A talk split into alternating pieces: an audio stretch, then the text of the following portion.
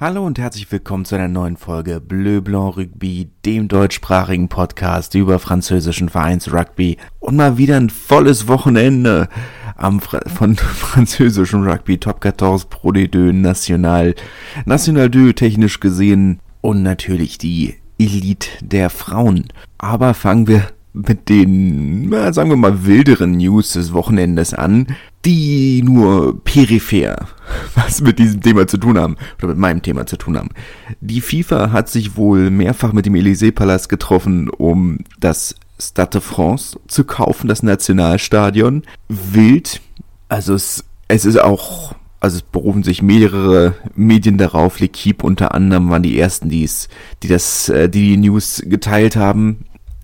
Ich bin ehrlich gesagt etwas irritiert von dieser Story, weil ich persönlich noch nicht ganz den Nutzen sehe für die FIFA. Für den Staat, für den französischen ist es jetzt schwierig. Ne? Äh, man auf der einen Seite hast du eine nicht profitable Stadiongesellschaft, also Stade de France ist vieles, aber nicht profitabel. Und ich kann mir auch vorstellen, dass ein eventueller Verkauf erst nach den Olympischen Spielen stattfinden würde. Klar, du hast ja jetzt dieses Jahr die Rugby-WM, nächstes Jahr die, die Olympischen Spiele in Paris. Vorher wird man diese Stadien sowieso nicht veräußern. Und danach sehe ich für den französischen Staat schon irgendwo den Nutzen zu sagen, ja gut, es ist ein absolut nicht profitables Stadion. Es kostet den Staat mehr, deutlich mehr, als es einbringt. Jetzt ist natürlich irgendwo, kann man darüber reden, braucht ein braucht ein Staat ein Nationalstadion. Es ist absolute Ansichtssache. Ich sehe, dass der französische Rugbyverband durchaus äh, Interesse daran hat, dass das Stadion nicht veräußert wird, weil das würde natürlich deutlich höhere Kosten für sie bedeuten, wenn es auf einmal äh, privatwirtschaftlich ähm, vermietet wird, zumal von einer rivalisierenden Sportart. Aber ich sehe den Nutzen für die FIFA noch nicht, wenn ich ehrlich bin. Also ich kann jetzt auch komplett falsch liegen und die FIFA kauft auch in anderen Ländern Stadien und äh, das Olympiastadion, das Berliner ist das nächste und dann, äh, was weiß ich, äh, Wembley vielleicht, kann ich mir nicht, meine, ist nicht realistisch, aber ich sehe den, den Nutzen für die, für die FIFA in dem Sinne jetzt erstmal noch nicht, es sei denn, das ist wirklich ein, weil letzten Endes auch, jetzt kann man natürlich sagen, okay, vielleicht profitiert die FIFA finanziell mehr davon zu sagen, sie führen jetzt nur noch ihre Club-WMs und äh, WMs und so weiter. Äh, Confed kam nur noch durch in eigenen Stadien, die, die, die ihnen gehören. Das ist vielleicht noch günstiger als oder noch profitabler als das, was sie ohnehin schon machen, aber das fällt mir schwer zu glauben, weil sie ja aktuell, also sie haben die Kosten komplett ausgelagert und die Profite allesamt eingelagert. Ich sehe den Nutzen ehrlich gesagt noch nicht. Und ich hatte mal, hatte euch mal auf Instagram dazu gefragt, aber ich glaube, ihr seid genauso in der, oder ich sag mal, wenn ich das Feedback, das ich auf diese Story bekommen habe, nämlich keins im Vergleich zu anderen Situationen setze, dann äh, schließe ich jetzt einfach mal für meinen Teil daraus, dass ihr so ahnungslos äh, oder so ratlos seid wie ich, weil dieser Schachzug ergibt für mich einfach deutlich weniger Sinn. Jetzt kann man natürlich darüber reden, dass es mittelfristig äh, vielleicht nicht die beste Entscheidung war, das, äh, das Stadionprojekt abzubrechen. Das war ja damals das große Thema bei der Wahl von, von Bernard Laporte, der die Investition oder das Geld, das äh, in das Grand Stade Rugby, das große Rugby-Stadion, Stadionprojekt investiert werden sollte, stattdessen an die Amateurvereine ausgezahlt hat. Jetzt bin ich persönlich der Meinung, wenn man sieht, wie viel Geld Twickenham dem englischen Verband einbringt, hätte man langfristig mehr Geld auf die Amateurvereine auszahlen können, wenn man das Stadion gebaut hätte. Es bin ich natürlich Stadionenthusiast. Ich, ich liebe Stadionarchitektur, ich liebe Stadien, ich gehe, besuche gerne Stadien. Ich finde das absolut klasse. Das ist, ich finde es herrlich. Ich finde das Thema super spannend. Und ich hätte mich, von daher ist, bin ich vielleicht auch nicht ganz objektiv, aber ich hätte mich sehr gefreut, wenn, wenn dieses, ich war absolut, ich war ein Befürworter, weil ich sage, ja, es ist nun mal, es ist nun mal so, du bist, äh, kannst nicht immer nur auf einen wenn, wenn du auf jemand anderen angewiesen bist, hast du deine Probleme und das eigene Stadion. Wir sehen es, wie gesagt, in, in England. Es macht einen riesen finanziellen Unterschied. Und das ähm, kommt jetzt vielleicht ein kleines bisschen äh, zurück. Natürlich hätte das vielleicht auch bedeutet, dass man deutlich mehr auf Paris konzentriert hätte. Also nicht nur die Herren, sondern auch die Frauen und die U20. Aber gut, muss man dann halt abwägen. Ne? Wie dem auch sei, ist nicht passiert und jetzt muss man überlegen, wie man diesen Konsequenzen umgeht, weil jetzt es gibt dann halt, sollte das tatsächlich passieren und mein Teil glaube ich da noch nicht dran, weil wie gesagt, ich sehe da den wirklichen Nutzen noch nicht für, für die FIFA und von daher kann ich mir auch nicht vorstellen, dass für den französischen Staat der, der Preis stimmt. Aber sollte es passieren, unwahrscheinlich wie es auch sein mag, hast du natürlich den Punkt, dass du sagst, gut, für die Miete wird, du hast entweder zwei Optionen, entweder du nimmst die höhere Miete in Kauf oder du verzichtest auf 14.000 Plätze im Vergleich zum zweitgrößten Stadion in Frankreich, dem Velodrom, das aber auch 2.000 VIP-Plätze weniger hat, wo ja das nun auch riesige Summen reinfließen letzten Endes. Und sag mal, danach wird es ja nur noch kleiner. Ne? Also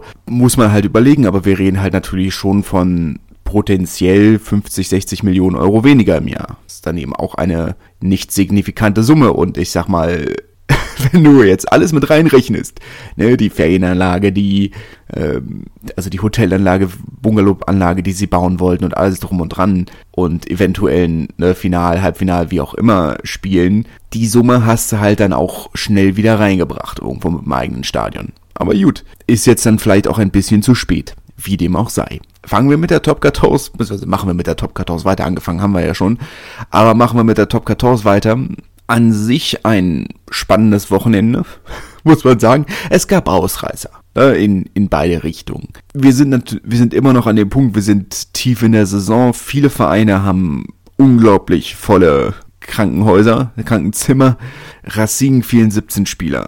Toulouse fehlen 8 Spieler. Allein durch Verletzungen ne, um jetzt mal bei dem Beispiel zu bleiben, und dazu kommen ja noch die, die geschützten Nationalspieler. Da kommt schon eine Menge zusammen. Wir sind natürlich immer noch in diesem komischen Punkt, wo einfach viele Spieler fehlen und die Ergebnisse ein kleines bisschen verzerrt werden in vielen Fällen, aber eben nicht in allen. Ja. Montpellier 34-6 gegen Clermont, da kann man, kann man natürlich über Verletzungen und fehlende Spieler reden. Paolo Grapisi natürlich. Aber jetzt war Montpellier natürlich in einer verdammt schlechten Form. Die letzten ja, die ganze Saison eigentlich. Ne? Die erste, der Anfang war nicht so schlecht. Aber danach ging es ja rapide bergab.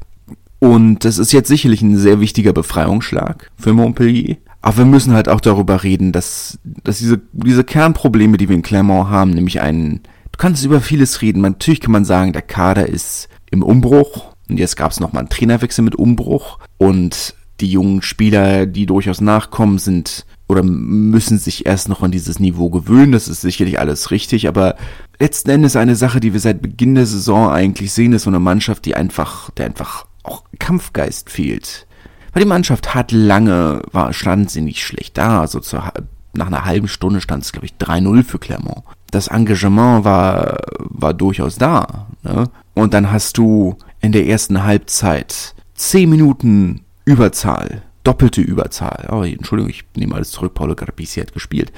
Ähm, hm, habe ich nicht aufgepasst. Äh, du hast die doppelte Überzahl. Ne? Neun Minuten lang hast du eine, eine doppelte Überzahl. Und du holst drei Punkte daraus. Dann kannst du so ein Spiel auch nicht gewinnen. Da fehlt einfach die Konsequenz, da fehlt die Spielidee, da fehlt die, ähm, äh, da, da fehlt so dieses einfach, diese, diese Kaltschnäuzigkeit auch. Wie gesagt, du hast zweimal Überzahl. Und du holst drei Punkte raus. Das kann es einfach nicht sein. Und dann in der zweiten Halbzeit bist du dann mit zweimal doppelter Unterzahl. Natürlich verlierst du dieses Spiel dann 34-6.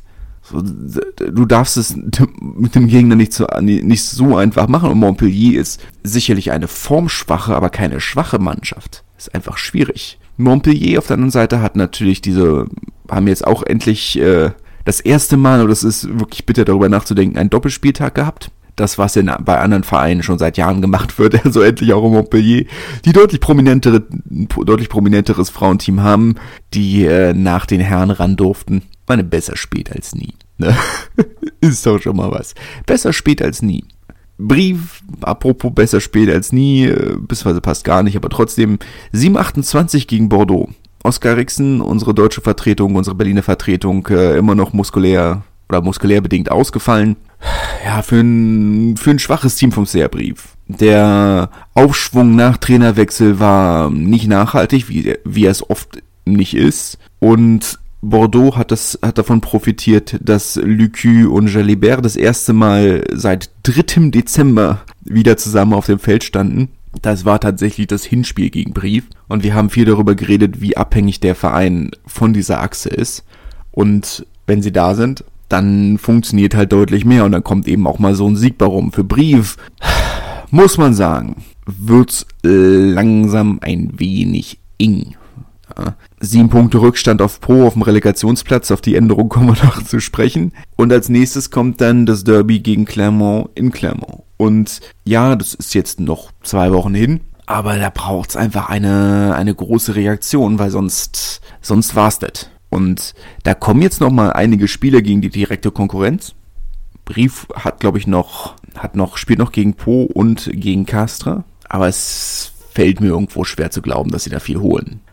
Castre, und darauf kommen wir auch noch zu sprechen, ist, oder kommen wir als nächstes zu sprechen, Castre ist in diesem Abstiegskampf mit drin. Aber Castra hat was, hat so ein bisschen das, was, oder hat zumindest zu Hause das, was Brief einfach fehlt, nämlich Kampfgeist irgendwo. Und das meine ich jetzt nicht, dass, damit meine ich jetzt nicht, dass der Sehr Brief oder die Spieler des Sehr Brief nicht engagiert werden, das sind sie absolut, aber Castre spielt noch, spielt wirklich zu Hause wirklich einfach so wirklich mit diesem mit diesem Esprit de Clocher, ne? Also diese einfach wirklich der eigene Kirchturm wird mit äh, wird mit Blutopfer verteidigt und das ist halt nochmal ein anderes Niveau. Gut, jetzt haben sie das einzige für den oder das einzige Heimspiel, was sie haben, oder Kassel hat generell noch einen sehr vorteilhaften Kalender. Gut, sie spielen in die letzten drei Spieltage haben sie direkt du Duelle mit der Konkurrenz im Abstiegskampf. Sie spielen am 24. Spieltag in Po, dann am 25. in Brive und haben dann am 26. das Heimspiel gegen, äh, gegen Perpignan. Die Castra hat halt alle Karten in der Hand, ne? Die sind mit drin. Sie äh, sind mit drin, aber sie haben halt alle Karten selbst in der Hand und das ist. Äh, Castre ist halt kein so schlechter Verein oder kein so schlechtes Team und es wäre wild, mir diesen Verein irgendwo eine Relegation vorzustellen. Das glaube ich nicht dran. Das ist jetzt vielleicht naiv, aber glaube ich nicht dran. Aber auch Po ist, ist, ja, sie sind auf dem Relegationsplatz, aber sie haben die ganze Saison über gezeigt, eine gewisse Konstanz gezeigt. Und die Konstanz war zwar irgendwo, es reicht nicht ganz, aber sie waren auch nicht so weit weg. Und Perpignan haben nun mal in der, die Formkurve der Katalanen zeigt nun mal ganz stark nach oben. Und es wird schwierig für den, für den CR-Brief. Es, es fällt mir halt auch schwer zu glauben, dass sie das Derby in Clermont gewinnen weil von denen wird eine riesige Reaktion erwartet. Es ist halt einfach, die haben richtig, also Brief hat viel Druck auf dem Kessel. Ich glaube, Clermont hat fast mehr Druck auf dem Kessel. Aber gut, muss man abwarten. Ist jetzt natürlich alles noch Spekulation, ist ja noch lange hin. Aber wie dem auch sei. Naja, wie dem auch sei, ja. Castre hat, wie besprochen, zu Hause ihren Kampfgeist gezeigt und äh, 27-22 gegen äh, Lyon gewonnen. Am Ende die Gäste, die nach fünf Spielen oder nach fünf Siegen in Folge dann mal wieder eine Niederlage hinnehmen mussten, äh, konnten sich dann zumindest auch den Defensivbonus sichern, der durchaus nicht unwichtig ist. Aber ja, Castre kann zu Hause viel zeigen. Po hätte gewinnen müssen, wenn wir ehrlich sind. 32, 36 haben sie zu Hause gegen, gegen La Rochelle verloren, aber also sie haben fünf Minuten vor Schluss, haben sie mit 32, 29 geführt. Dummer Fehler von, von, oder hatten, haben Penalty gehabt. Der wurde umgekehrt aufgrund eines dummen, dummen Fehlers. Ich entscheide mich jetzt doch mal den, den Namen nicht zu nennen, aber wie dem auch sei. Und po, La Rochelle kriegt dann eben den Penalty, den sie auf die Gasse setzen und daraus dann eben den Versuch zum Sieg holen. Es ist, ähm, das Spiel muss Po gewinnen. Der eine Punkt ist an dieser Stelle einfach zu wenig, sind jetzt auf, dem Relegation, auf den Relegationsplatz abgerutscht. Und es ist natürlich noch nichts entschieden, ne? aber das darf ja eigentlich nicht passieren. La Rochelle ist natürlich eine gute Mannschaft und Antoine Astoy, der, der für La Rochelle gestartet hat, hat natürlich ähm, quasi zu Hause im eigenen Stadion, ne? im Hamo, wo er nu zu dem Spieler geworden ist, der er ist, viel zu beweisen, klar. Aber, und er hat doch phänomenal gespielt, ne? aber auch ist, ja, Pro darf dieses Spiel nicht verlieren. Jetzt war vielleicht noch ein kleines bisschen extra Motivation da, dass du sagst, Pro hat in La Rochelle gewonnen und dass das dann jetzt die ausgleichende, das ausgleichende Karma, dass La Rochelle in Pro gewinnt. Aber ja, nee, darf dir nicht passieren. Darf dir nicht passieren. Perpignan hat 34-27 gegen Bayonne gewonnen. Ein herrlicher Rugby-Spieltag, Sonne, zwei der lautesten Fanlager der Liga die auch die vor und nach dem Spiel gemeinsam gefeiert haben. Das war, war, war mal wieder schön irgendwo. Ne? Also, aber sind natürlich, also ich finde es halt spannend, weil es einfach zwei Vereine auf, mit ganz anderen Richtungen sind. Jetzt natürlich tab tabellarisch, aber wir reden natürlich mit, wir reden hier von zwei Vereinen, die sich an sich wirklich ähnlich sind, mit starker kultureller Identität, katalanisch-baskisch Vereinen, die seit Jahren Fahrstuhlmannschaften sind, zwei Vereine, die mitten im Modernisierungsprozess stecken und Vereine, die darüber damit klarkommen müssen, was, was diese kulturelle Identität für sie heißt. Weil natürlich hatte Bayonne lange, oder hat Bayonne eine baskische Identität, keine Frage. Aber der baskische Verein war historisch gesehen Biarritz. Und die haben diese baskische Identität noch viel mehr gelebt. Und an der Stelle ist jetzt Bayonne angekommen, wo sie sagen, wir sind jetzt der Verein, der wieder große Spiele im, auch im südlichen Baskenland spielt. Wir sind, wir sind jetzt der baskische Verein. Und der Situation ist irgendwo, also das Bayern kriegt halt, Bayern hat das neue Stadion oder renoviert das Stadion groß und äh, wenn man, wenn man Philipp Tayyip glauben darf, ist das Rathaus noch nicht fertig damit, das Stadion zu, zu renovieren. Das Trainingsgelände wird neu, äh, wurde neu gemacht. Das Nachwuchsleistungszentrum wurde neu gemacht. In Perpignan gab es auch Fortschritte, klar. Also gab eine neue Flutlichtanlage, neuen Kunstrasen fürs Trainings Trainingsgelände.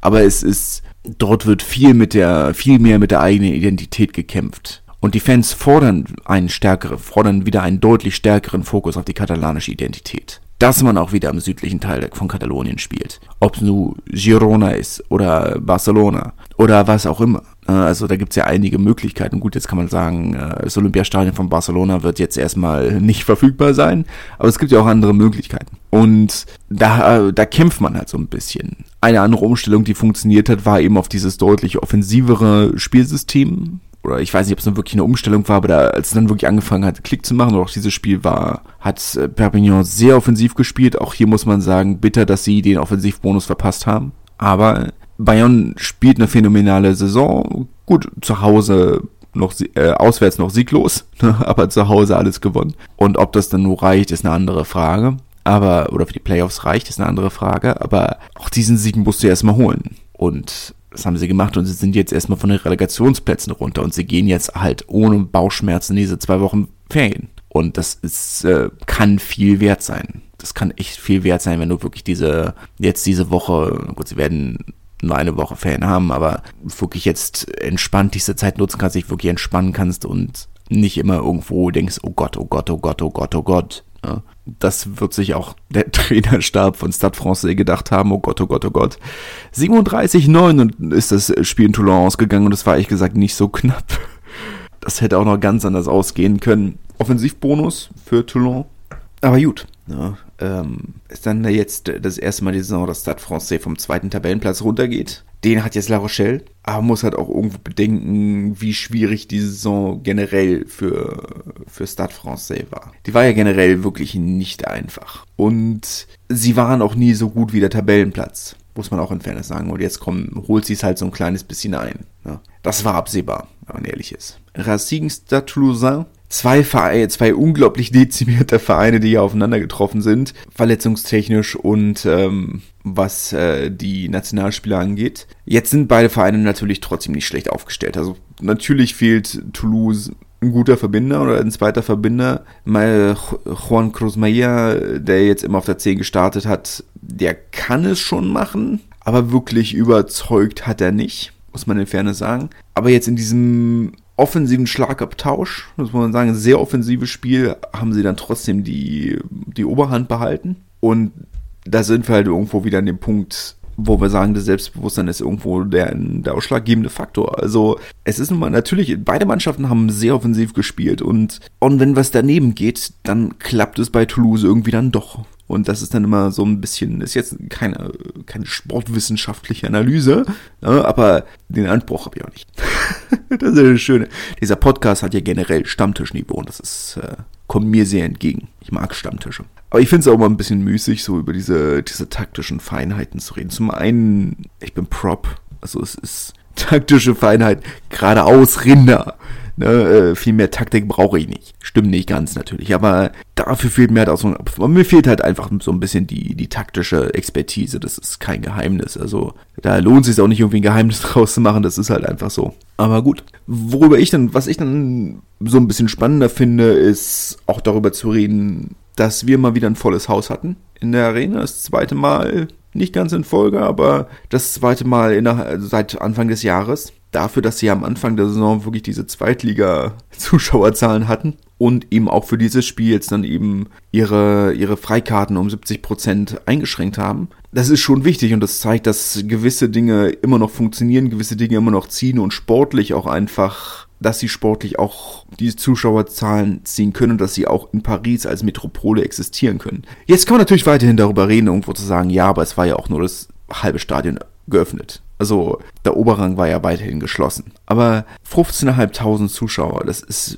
absolut in Ordnung als Zuschauerzahl. Das ist vollkommen in Ordnung. Und das ist, man, es ist immerhin doppelt so viel wie, wie Stade Francais zielt, äh, zieht. Muss man ja auch in Fairness sagen. Also Paris ist halt einfach ein unglaublich schweres Pflaster und als Hauptstadtvereine haben sie eben massiv Probleme in einer Stadt, die wie alle anderen Großstädte auch eben einfach deutlich weniger Einheimische hat, die ihre Fanbasis ja theoretisch darstellen würden. Ich meine, das kann ich dir auch oder kann ich euch auch von hier in Berlin sagen, wie schwer es ist für, für Hertha irgendwo die Fanbasis zu halten, weil es gibt halt einfach deutlich weniger Berliner. Äh, und es ist möchte hier jetzt auch keine Diskussion darüber reden, wer, äh, wie das bei anderen Vereinen aussieht, weil das nicht zielführend ist und wenn diese Leute ehrlich mit sich wären, wüssten sie auch, dass das, dass sie in dem genau gleichen Boot sitzen.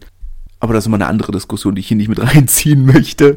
Ähm, aber ja, es ist, aber das hast du ja überall. Ne? Und in einer Stadt wie Paris, die ohnehin keine Sportstadt ist, also muss man halt auch in Fairness sagen, Paris ist keine Sportstadt. Aber andere Sportarten wie Fußball haben halt eben einiges deutlich besser gemacht. Weil auch PSG war lange kein Zuschauermagnet. Fußball in Frankreich war auch lange kein Zuschauermagnet. Aber PSG hat eben viel Dinge anders gemacht, nämlich irgendwo als sie da angefangen haben, nach den großen Nazi-Hetzjagden, äh, der Fans, meine, das ist ja so dieses Wilde, worüber man nachdenken muss, von wo PSG kommt. PSG ist der Zusammenschluss von zwei elitären Clubs, der von der vom französisch äh, vom vom Pariser Rathaus initiiert wurde. Ich glaube, war es sogar Sarkozy. Ich kann sogar sagen, dass es Sarkozy war, der, der, der das initiiert hat. Und danach eine in einem gutbürgerlichen Bezirk mit einem gutbürgerlichen Publikum, das nicht weltoffen war, sagen wir es mal so.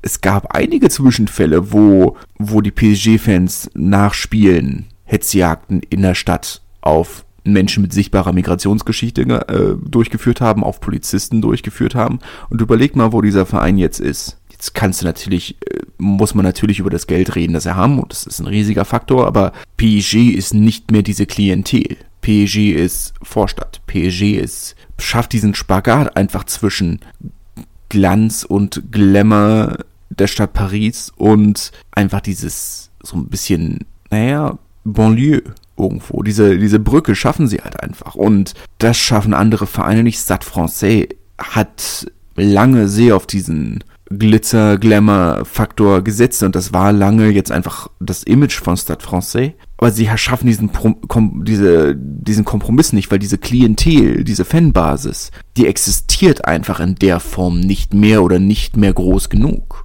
Und Racing, die sich ja eigentlich auch nie als Pariser Verein bezeichnen und bezeichnet haben, sondern als Vorstadtverein, mehr oder weniger, aus, äh, aus der 92, schaffen es aber trotzdem besser als äh, Stade Francais ein jüngeres, nicht Rugby-affines Publikum anzuziehen, weil sie eben nicht Heimat verkaufen, weil sie nicht zu Hause verkaufen, weil sie nicht, nicht mal Rugby verkaufen, sondern verkaufen ein geiles, geil, geilen Abend im Stadion. Kommt her, guckt das Spiel und feiert mit uns. Und das zu erschwinglichen Preisen. Und das funktioniert. Das muss man halt so positiv herausstellen. Aber wie gesagt, Stade Francais hat weil die letzten Endes sitzen beide im gleichen Verein im gleichen Boden. Jetzt kannst du natürlich sagen, okay, aber die Versuche, die Stade Francais macht, unternimmt, um ihre Fanbasis anzuziehen, im Sinne von, ja, geiler, geiler Food, Food Market und äh, kannst hier im Stadion geil essen und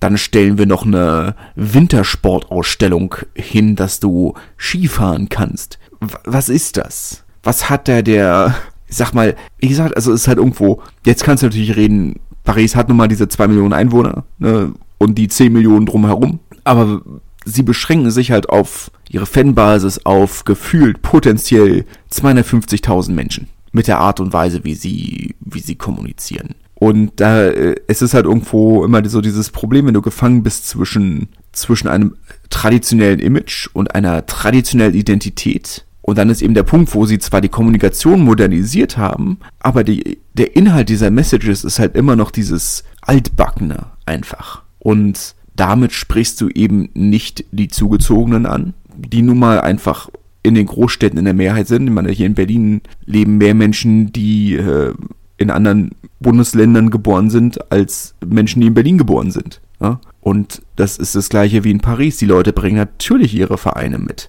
Also wenn du in Bremen geboren bist oder in Stuttgart, um jetzt mal bei den Klischees zu bleiben, dann ziehst du nicht nach Berlin und wirst auf einmal Hertaner. Dann bist du Stuttgart-Fan. Und das gleiche hast du mit, hast ja mit allen, allen anderen auch, äh, Vereinen auch. Ähm, meine, wie, alle Vereine haben ihre Fanclubs in Paris. Also, du hast auch, und das ist dann natürlich der nächste Faktor, dass du sagst, okay, aber wenn du zu Stade Francais ins Stadion gehst, weißt du, dass du als Heimfest, Heimfan, naja, nicht in der Mehrheit bist. Und das ist schwierig. Aber gut, wir weichen ab. Die Folge wird heute schon wieder sehr lang. Oh Gott. Naja, äh, Pro de deux. Gott. Schreibt mir gerne auf äh, Twitter und Instagram, was ihr von diesem Thema haltet. was ihr davon denkt. Ähm, bitte keine härter Kommentare, die habe ich in meinem Alltag schon genug. Gott. Naja, wie dem auch sei. Wie dem auch sei. Monomarsan hat 49-14 gegen Bézier gewonnen. Bézier setzte mit seiner schlechte Formkurve nach unten wieder ähm, wieder fort. Wir erinnern uns, vor ein paar Wochen haben wir noch darüber geredet, ob sie vielleicht in die Playoffs kommen könnten, aber nein. die Frage können wir beantworten. Nein. Ja, Monomasson ist damit erstmal vorläufig wieder auf dem zweiten Tabellenplatz. Grenoble natürlich dahinter mit einem Spiel weniger. Aber da scheint erstmal das Halbfinale durchaus erreichbar. Auch wenn ich nicht weiß, wie es mit dem Aufstieg aussieht. Darüber, worüber wir in jedem Fall auch reden können, ist, dass von den acht acht deutschen Nationalspielern, die in Frankreich in den ersten drei Ligen unterwegs sind, nur ein einziger gespielt hat. Und das war weder Julius Nostadt noch Erik Marx. Deswegen dieses deutsche Duell äh, in der Pro D2 nicht äh, zustande gekommen. Julius Nostadt musste ja gegen Biarritz mit einer Gehirnerschütterung ausgewechselt werden, ist noch nicht wieder fit. Natürlich nicht äh, also auch nicht hetzen. Und äh, Erik Marx sollte ja eigentlich in dem Spiel davor geschont werden, ähm, muss aber aufgrund von der Krankheit von äh, Joe Edwards dann kurzfristig doch ran und hat dann jetzt in diesem Spiel die Pause gekriegt. Nichtsdestotrotz hat Wann dieses Spiel etwas sehr überraschend mit 2035 für sich entschieden. Ähm, die sehr positive Formkurve von Provence Rugby mit äh, oder sehr abrupt gestoppt. Äh, keine Ahnung, was da passiert ist. Die beiden Tabellennachbarn, ähm, das Spiel hätte deutlich enger sein können müssen. Wann halten sich damit ähm, vage offen, Hoffnungen für, für einen Playoff-Platz offen? Aber gut, Fortschritt ist nicht immer linear. Das ist halt auch so. Und wenn wir über Fortschritt reden, über wen könnten wir denn sonst reden außer Biarritz? Wir bleiben halt bei Themen, die nichts mit Rugby zu tun haben. Und da muss man halt einfach sagen, dass äh, Jean-Baptiste Aldiger, der Präsident des Vereins, das ganze Ding voll mit Vollkarachau gegen die Wand gefahren hat. Die Spieler äußern sich öffentlich darüber, wie viel Motivation und Arbeitsanreiz es sie kostet, nicht zu wissen, ob der Verein nächste Saison überhaupt noch existiert. Jetzt kannst du natürlich auch wieder über die Verletzungssituation reden, aber Biarritz sind dieses Spiel gegen Massi mit 21 Spielern angetreten. Hatten Loosehead Prop auf der Hakler-Position und ein dritte Reihe Stürmer auf dem Flügel. In jedem anderen Verein, der sich nicht in einem offenen Rechtsstreit mit seiner Akademie befindet, hätte die Mannschaft zumindest mit Jugendspielern oder mit Nachwuchsspielern aufgefüllt werden können vor ein paar Wochen war Jean-Baptiste Aliger in Grenoble, ein Verein, der offen nach neuen Käufern sucht, der nach offen nach Investoren und Käufern sucht. Dieses Wochenende war er nicht beim Heimspiel in Biarritz, sondern in Agen,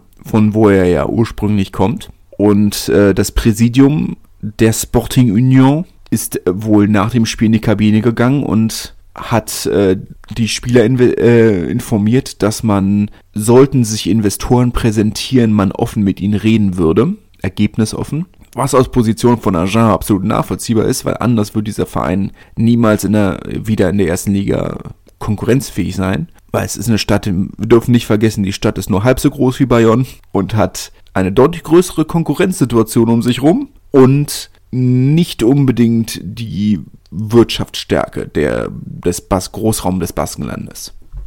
Muss man alles in Fairness halt einfach mal so hinstellen. Trotzdem würde ich für meinen Teil sagen, jeder französische Verein oder generelle Rugbyverein, der ernsthaft darüber nachdenkt, Jean-Baptiste Aldiger und die kanadischen Investoren, die er repräsentiert, in den eigenen Verein zu holen, der sollte nochmal ganz, ganz hart darüber nachdenken, ob er ernsthaft im Rugby aktiv sein möchte. Weil wie viele rote Fahnen, wie viele Alarmsignale und Stoppschilder muss denn der BOPB noch aufstellen, damit er als die Warnung verstanden wird, die er ist? Investoren sind nicht grundsätzlich schlecht und der französische Rugby würde ohne sie vermutlich nicht ansatzweise so funktionieren, wie er es tut. Aber es gibt eben auch solche und solche. Ja, und Aldiger ist definitiv einer von den Repräsentanten, die man nicht hofieren sollte. Nichts von dem, was er, du kannst jetzt natürlich sagen, super, er ist aufgestiegen. Toll, ja, ist er. Aber der Verein brennt an allen Ecken. Und von der Euphorie, von der am, auch am Anfang dieser Saison noch was zu spüren war. Wir werden uns in den ersten Spieltagen waren trotzdem noch 6000 Leute im Stadion. Davon ist nichts mehr da. Nichts. Absolut gar nichts. Und du kannst es keinem Fan verübeln. Trotzdem gewonnen, 38-19, aber das liegt daran, dass Massi unwissend, wie schlecht der Gegner personell aufgestellt ist, auch rotiert haben, dumm gelaufen. Montauban hat äh, Grenoble andersrum hat mit Offensivbonus gegen Montauban gewonnen. 48-17 müssen wir nicht groß drüber reden. Äh, Montauban damit auf den, vor, äh, auf den ersten Nicht-Abstiegsplatz runtergerutscht. Grenoble, wie gesagt, ein Spiel weniger als, äh, als, äh, als Mont-de-Marsan. Ähm, das Spiel gegen Aurillac immer noch nicht nachgeholt und auch kein Nachholtermin angesetzt, aber potenziell dann eben dieser Halbfinalplatz. Aurillac besagte, haben 29-26 gegen Rouen äh, gewonnen, haben das Spiel auch wirklich eine Stunde lang dominiert, komplett, haben 29-3 oder was auch immer geführt und haben dann sehr untypisch für sie den Gegner machen lassen, sind mit dem blauen Auge davongekommen, aber das hätte auch anders ausgehen können und ähm, das ist untypisch. Jetzt fühlen sie sich vielleicht einfach mittlerweile schon zu sicher, sind halt an diesem Punkt angekommen, wo du sagst, okay, Abstieg ist unwahrscheinlich, auf, äh, Playoffs sind unwahrscheinlich. Gut, ja, ich muss sagen, ich bin sowieso ein kleines bisschen überrascht, dass sie so gut mitgehalten haben, wenn man bedenkt, äh, dass sie fast die Hälfte ihres Gehaltsbudgets eingespart haben im Vergleich zur letzten Saison. 750.000 Euro haben sie eingespart. Und das war noch hinter den Zielvorgaben. Also mal schauen, wie es da die nächsten Jahre weitergeht. Aja hat 19 zu 15 gegen äh, Swayongulem gewonnen. Auch da überraschend knapp, aber der Defensivbonus für die Gäste natürlich unglaublich wichtig. Aja hat das Wichtigste geholt. Sie haben gewonnen. Aber gut, natürlich wäre mehr drin gewesen, aber irgendwo. Ich sag mal, es ist natürlich, es ist schön, einen sehr offensiven Spielmacher wie Elton Janches zu haben, aber bei, bei dem, bei dem das Rasen war halt auch nicht mehr drin, aber gut.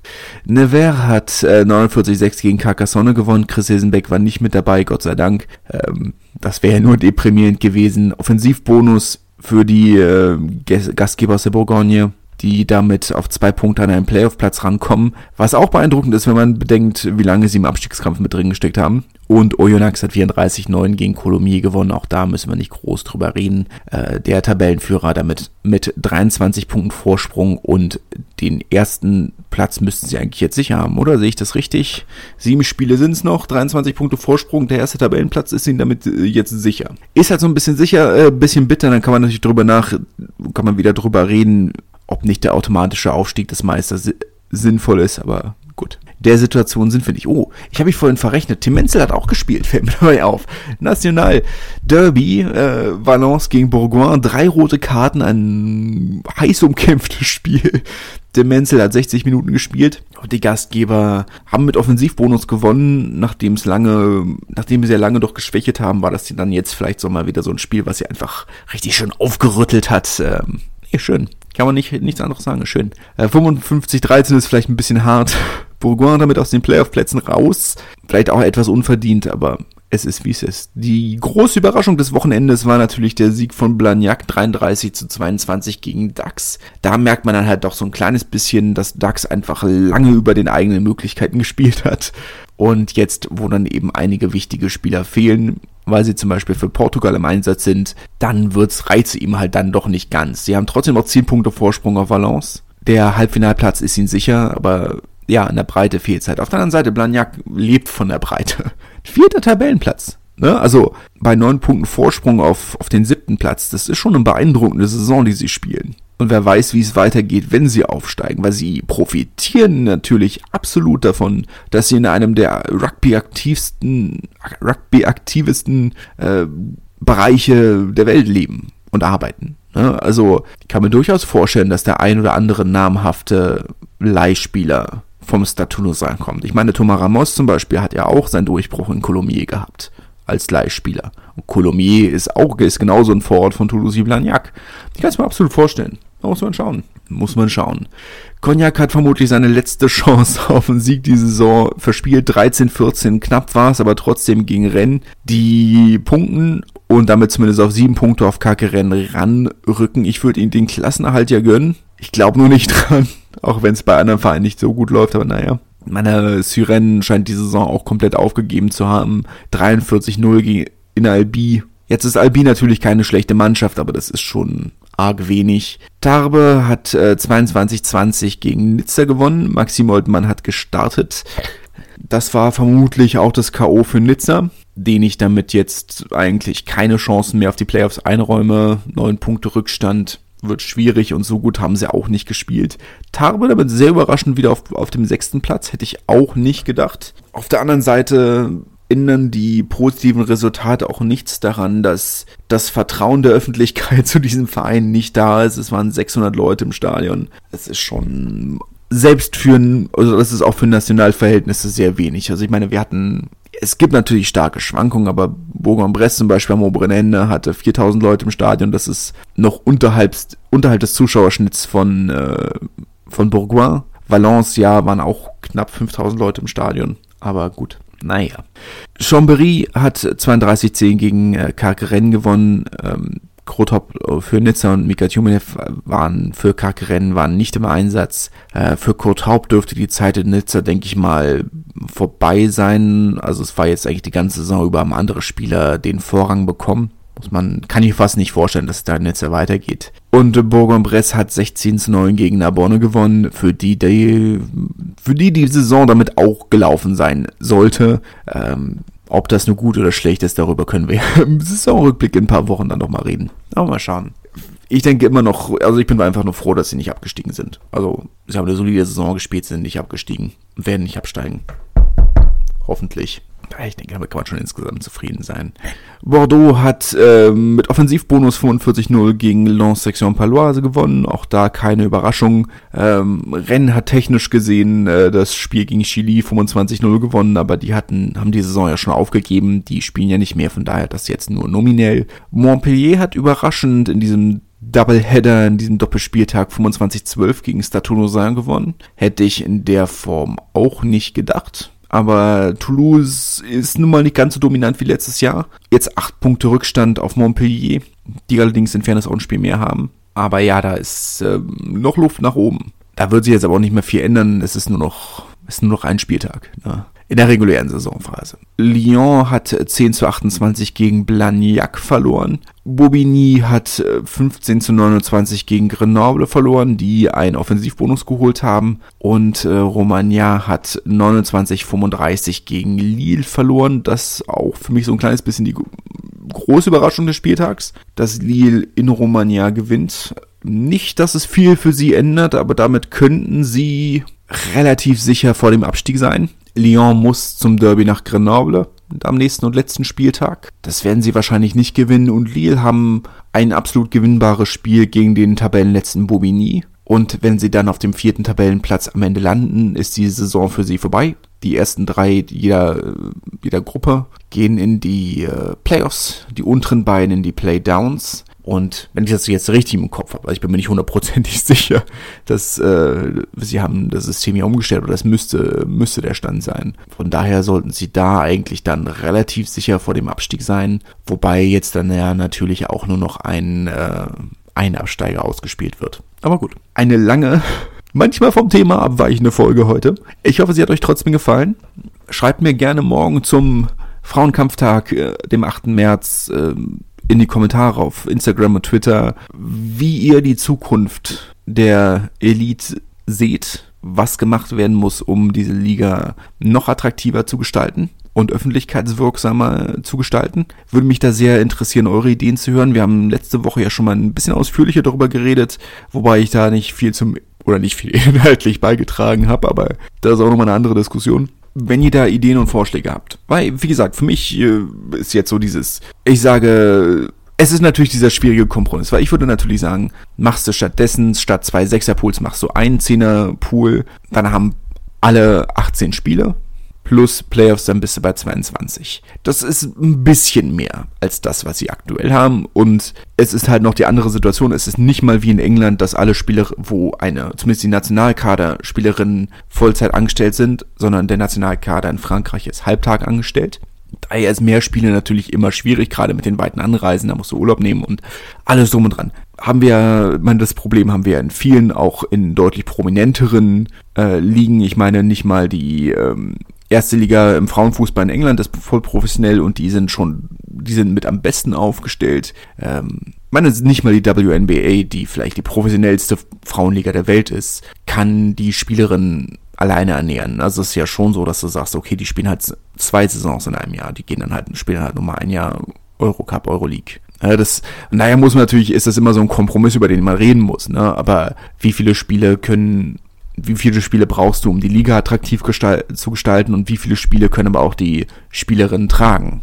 Weil es ist natürlich irgendwo, darüber muss man ja reden, auch wenn es zum Beispiel jetzt bei diesem Vergleich bleiben, Frauen, erste Bundesliga der Frauen in Deutschland. Natürlich ist es schön, wenn du freitags und montags irgendwo ein Spiel hast, dass sie ohne Öffentlichkeitskonkurrenz austragen.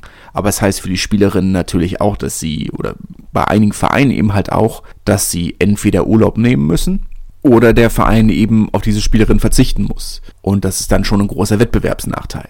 Muss man halt über alles reden. Ne? Aber ich bin da, wie gesagt, sehr interessiert von euch zu hören, was ihr darüber denkt.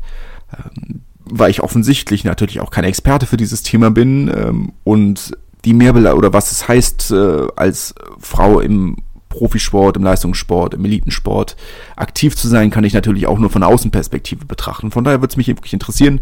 Schreibt mir morgen zum 8. März. Ähm, was ihr davon haltet, was ihr über das Thema denkt, äh, was ihr denkt, äh, wo die Probleme sind, was sich verbessern muss. Ich bin da wirklich sehr gespannt. Ähm, lasst mich gerne wissen. Und ich freue mich äh, darauf, es zu lesen. Und ich freue mich darauf, wenn ihr nächste Woche wieder einschaltet. Und bis dahin wünsche ich euch einen schönen Tag, eine schöne Woche. Ähm, für die BerlinerInnen unter uns schönen Feiertag. Ne? Ist ja auch schön. Und bis dahin. Tschüss. Schatz, ich bin neu verliebt. Was? Da drüben. Das ist er. Aber das ist ein Auto. Ja, eben. Mit ihm habe ich alles richtig gemacht. Wunschauto einfach kaufen, verkaufen oder leasen. Bei Autoscout24. Alles richtig gemacht. Wie baut man eine harmonische Beziehung zu seinem Hund auf? Puh, gar nicht so leicht. Und deshalb frage ich nach, wie es anderen Hundeeltern gelingt, beziehungsweise wie die daran arbeiten. Bei Iswas Dog reden wir dann drüber. Alle 14 Tage neu mit mir, Malte Asmus und unserer Expertin für eine harmonische Mensch-Hund-Beziehung, Melanie Lippisch. Ist was, Dog? Mit Malte Asmus. Überall, wo es Podcasts gibt.